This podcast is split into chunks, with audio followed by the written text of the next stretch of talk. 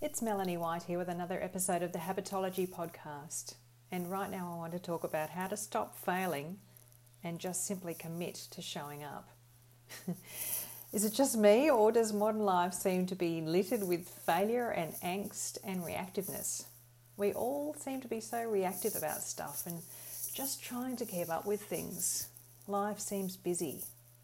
I've thought a lot about this and decided it was worth talking about how to stop failing, stop trying, and start showing up.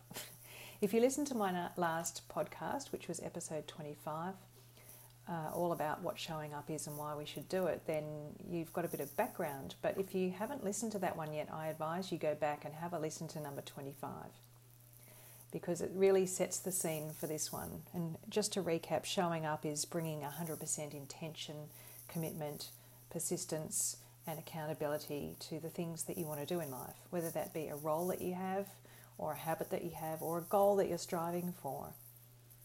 And here's the thing, you know, most of us are content and secure at a basic level in terms of our work, our home, our relationships, our health, and our creative pursuits. We have this status quo. But if you want to make a major change in one area of your life, you need to learn how to give it your focus and to show up with commitment to the process of change. The trouble is that showing up seems hard, but I wonder if that's mainly because we don't identify what we truly want. We're busy, we have a lot going on. There are a lot of responsibilities in our lives.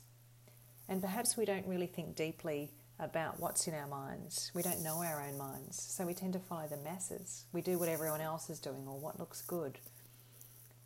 And I think if we do that, then the end result is an anticlimax. It means that we're not pursuing what we truly want and believe in.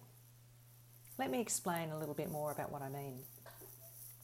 I think most of us have seen someone who's gone through a massive journey. You probably have seen this yourself or know people in media or in real life who have achieved something massive, like losing 20 kilos or hitting their first 5 figures in business or something like that.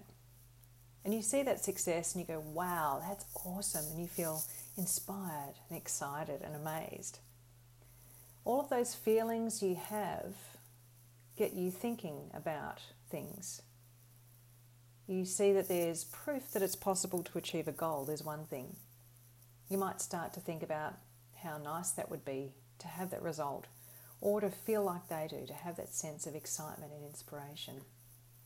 That might cause you to pick something up, some training course or a diet plan or a DVD that might help you to do what they're doing without really contemplating your own true commitment or desire, or without any realistic idea of what's required to get there or what's possible for you.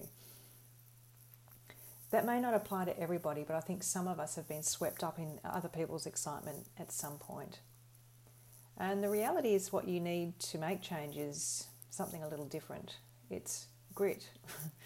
It's commitment and persistence and accountability to yourself no matter what. And you might need courage and willingness to overcome your fears along the way. In the moment, though, there's this shiny object, and it's tempting to race off half-cocked towards something that you think you want, that you perhaps should pursue, or that would be nice to have. The thing is that if your heart isn't in it, you probably won't succeed. And I'm going to ask you to do a little bit of soul searching. Firstly, to define what you want. And I want to take you through a process now to help you define what you want and decide whether it's worth pursuing or not.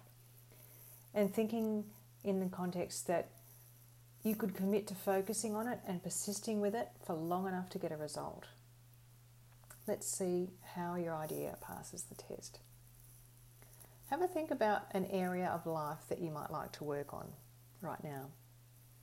Something where your satisfaction is about a 5 out of 10, if you're rating satisfaction from very low to very high. Now, dig a little deeper. Thinking about that area, what is it that makes you unsatisfied? Let's say it's relationships. And let's say the thing that you're unsatisfied with is that your kids don't listen to you and that you feel like you're snappy and impatient as a mother. So thinking about that specific situation that you've come up with, how important is it for you to resolve that on a scale of 1 to 10, where 10 is very, very important and 1 is not important? Think about your own challenge that you're coming up with and rate that on a 1 to 10. The higher your score is, the closer it is to 10, and if it's at least 7 out of 10, then it's probably important enough for you to pursue and persist no matter what. Now have a think about the next stage, about actually doing the work to get there. Firstly, let's start with the outcome, so that you know when you identify the outcome, you can figure out what the work is that you need to do. Get really clear and specific about the outcome that you'd expect to achieve, the amount of time it would take to get there, and how realistic that would be. Think about whether that's still worth pursuing. Consider what you would need to do to start showing up in that area. What types of skills might you need to learn? What type of person would you need to become? What types of actions would you need to take? I invite you to just brainstorm those things at a fairly high level now, knowing your life as it is right now, knowing what you do on a day-to-day basis, and then thinking about what would need to change in your habits, in your thoughts, for you to become that other person that you'd like to be.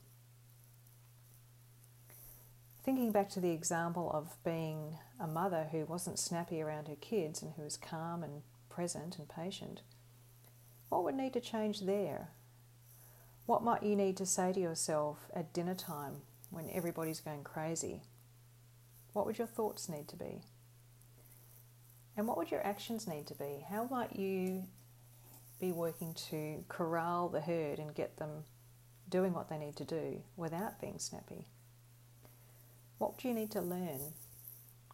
What would your positioning need to be? Your posture, your tone of voice? Would you need to set boundaries or rules? Would you need to be clearer in explaining things? Would you need to take more time with your kids? What would it look like? It might be tricky to think about at first. I invite you to think about your situation and to map out what the changes might be.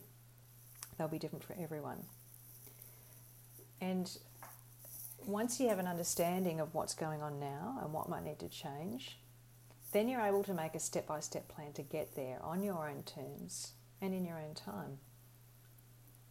As you can see, the process is not for the faint-hearted. The process of showing up is for people who are clear on what they want and who can identify the things that they need to do differently to get there. It might mean that you need to get support or build confidence or skills as you go toward reaching the end.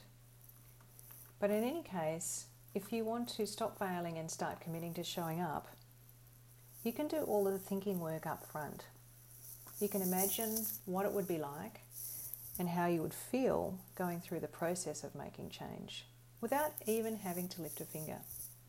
Just doing the thinking work and the research can help you either to decide not to do anything at all and to stay as you are, or to start figuring out a plan to develop into the person you want to be. At the end of the day, it's your choice. And the great thing about doing this thinking work is it totally avoids failure in the first place if your heart isn't really in it. And that's something I'd like you to think about, so you can best spend your energy on time doing things that are important and meaningful to you, rather than lamenting the things that you aren't doing, because they might not be things that you want or are capable of anyway. I hope that's been useful, and I look forward to seeing you in the next episode of the Habitology Podcast. Bye for now.